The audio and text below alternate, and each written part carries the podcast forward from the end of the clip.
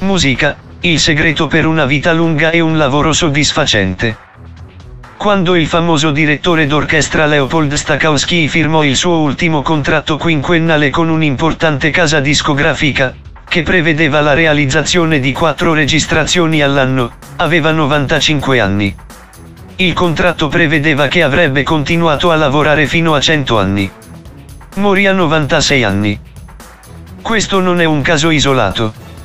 I palchi degli eventi musicali sono molto affollati da ottantenni e novantenni.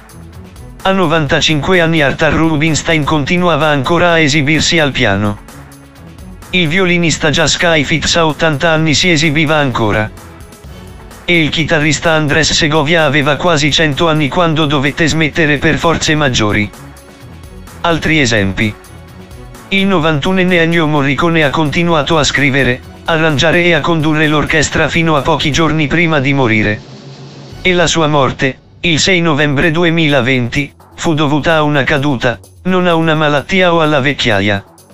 L'11 gennaio 2020 gli era stato assegnato il premio Genio ed Eccellenza Italiana nel mondo del Senato della Repubblica per aver saputo raccontare con la sua musica storie di valore universale che, dal grande cinema alla televisione, dalla direzione d'orchestra alla composizione, hanno saputo incantare intere generazioni, divenendo testimonianza vivente del genio ed eccellenza italiana nel mondo.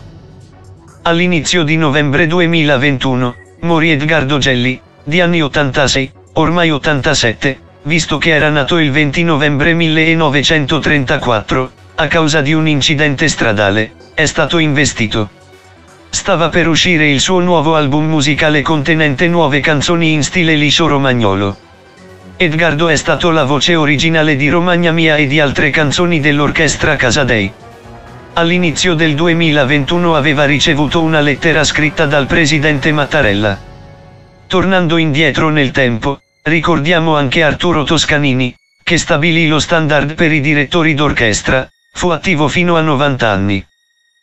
Arthur Fiedler guidò la famosa orchestra Boston Paps fino alla sua morte, avvenuta nel 1979, quando aveva 85 anni.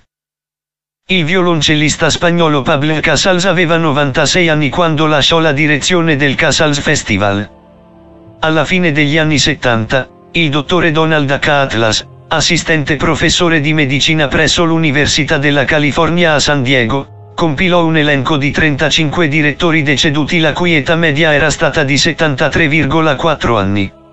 Nello stesso periodo, Secondo lo studio del dottor Atlas, la durata media della vita degli uomini americani era di 68,5 anni.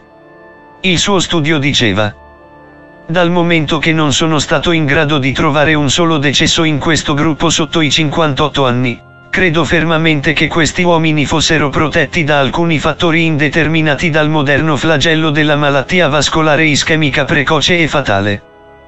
Pochi anni prima, nel 1973, il Dipartimento della Salute, dell'Istruzione e del Benessere realizzò un rapporto intitolato Lavoro in America. I risultati riportati potrebbero aver fatto luce sui fattori indeterminati.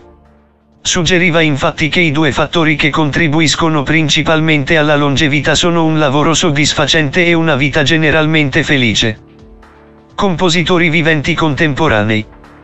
Molti compositori di colonne sonore dimostrano che, quanto abbiamo visto in questo episodio, sia vero.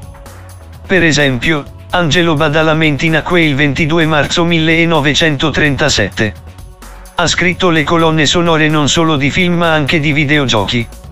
Ecco alcuni titoli, Fahrenheit, A Secret Life, Boots and the Bad Angel, The Age of Love, I segreti di Twin Peaks, Velluto Blu, Cuore selvaggio, Fuoco cammina con me, Strade perdute, una storia vera, Malaland Drive, Rabbits.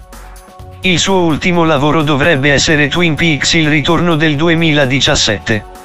Angelo Badalamenti nacque a Brooklyn, ma la sua famiglia era di origine siciliana.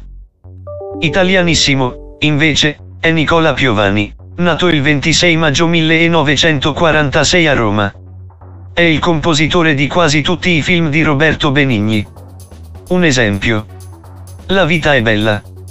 Nel corso della sua carriera ha collaborato anche con cantanti del calibro di Vittorio De Sica e Fabrizio De André.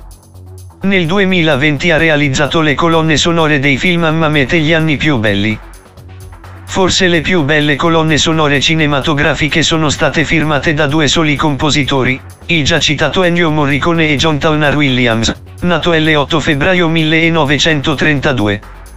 Questi è l'autore delle colonne sonore di quasi tutti i film di Steven Spielberg e George Lucas. I suoi maestri hollywoodiano sono stati Lal Schifrin, del 21 giugno 1932, e Benny Galsan, del 25 gennaio 1929, coautori di Mission Impossible, MASH, The Patridge Family e Mannix. Nel 2004 Williams e Spielberg omaggiarono Benny Galsan nel film The Terminal. John Williams promise che non sarebbe morto prima di completare le musiche della terza trilogia di Star Wars. Visto che si parla di una possibile quarta trilogia, John prometti che ci sarai. Tornando in Italia, citiamo anche Armando Trovaioli, morto nel 2013 a 96 anni. Oltre a decine di colonne sonore cinematografiche, fu uno dei primi compositori e direttori d'orchestra al Festival di Sanremo. Un caso a parte è quello di James Roy. Nacque il 14 agosto 1953 e morì il 22 giugno 2015 a causa di un incidente aereo. In quel periodo stava scrivendo le colonne sonore di alcuni film. In almeno un caso, le musiche furono trovate quando l'incarico stava per essere assegnato a un compositore ancora in vita. Così, le musiche di alcuni film ad esempio, I Magnifici Sette sono uscite postume.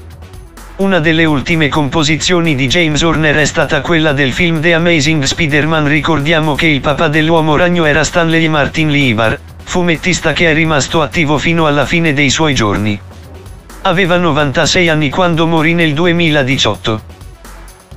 Conclusioni. Contrariamente all'opinione popolare secondo cui prendersela comoda sarebbe il segreto di una lunga vita, gli studi e gli esempi del mondo musicale sembrano indicare che un lavoro significativo e soddisfacente può contribuire alla longevità. Il DR Atlas conclude.